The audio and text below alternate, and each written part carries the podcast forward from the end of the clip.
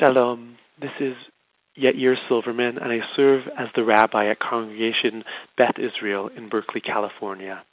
And today I'll be speaking about the concept of cherut, the concept of true freedom and liberation. As we approach the Seder night with its numerous mitzvot, perhaps the most central one, and certainly the most difficult one, is that of Sipur Yetziat Mitzrayim, that of retelling reliving and ultimately, hopefully, re experiencing the exodus from Egypt. On an ethical plane, the issue that often comes to the forefront is that of the borrowed silver and gold vessels. We're told explicitly in the book of Shmot, chapter 11, verse 2, Perak Yud Aleph Pasuk Bet. God tells Moshe, Daber na ha'am, please speak in the ears of the nations. Vishalu ish me'etrehu, and may the Jews ask a man from his male Egyptian friend, Visha me'etreuta, and a woman from a female Egyptian friend, chle chesef chle zahav, silver vessels and gold vessels. And in fact, the Jewish people borrow these vessels from their Egyptian neighbors and leave with them.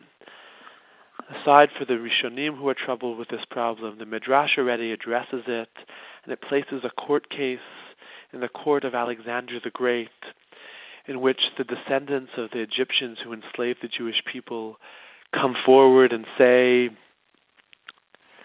"Listen, where's our, where's my great grandfather's silver cup, golden vase? We want them back."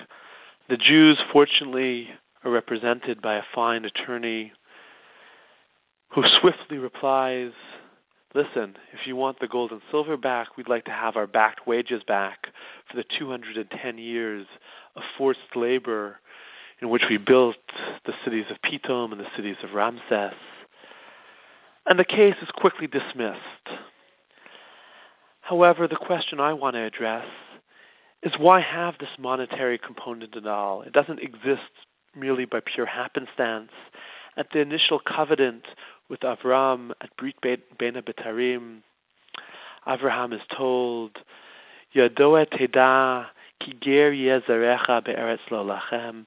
Know that your children, your descendants, will be a stranger in a land that is not theirs.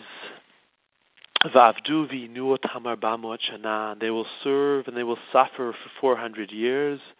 However, v'gam hagoy asher Yavdu Dada Nochi, the nation who they will serve, I will in fact judge. But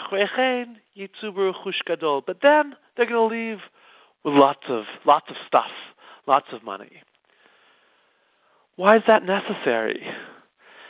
Why did the Bal Haggadah choose to enshrine that as the first one of the first statements, the statement right before Vihisha Amda, right before we begin the explanation of the Psukim of Tseu Lamad, which is the central aspect of the retelling of the story.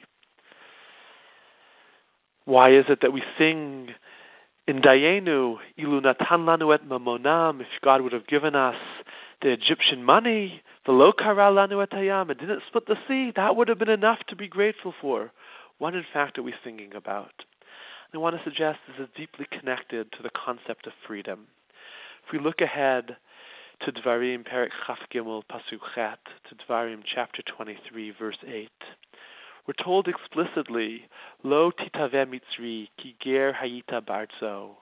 Don't hate the Egyptian, for you were a stranger in their land. What do you mean you were a stranger in their land? They took every male Jewish child and murdered him by throwing them into the river. We worked avodat farach. We worked brutal forced labor, which the Midrash expands on how brutal and how forced it was. Was an affront to human dignity. It was an affront to the human condition. We were enslaved for 210 years with no human rights, with no civil rights. What do you mean you were a stranger in the land? Don't hate them. Lo. I want to suggest that true freedom can only come when we let go of the hurt and of the anger. And this is perhaps what the Torah is attempting to teach us. That as long as Am Yisrael felt angry at the Egyptians, this Zman Cherutenu, this time of our freedom, this experience of Pesach, is not one of ultimate liberation.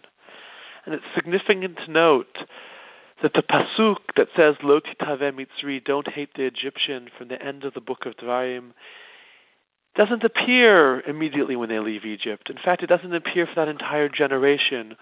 Only after the generation of those who were enslaved have passed on, only then does God tell Moshe and Moshe share the mitzvah, share the divine injunction not to hate the Egyptian. It's a very difficult mitzvah not to have anger, but it in fact is the seed of complete liberation.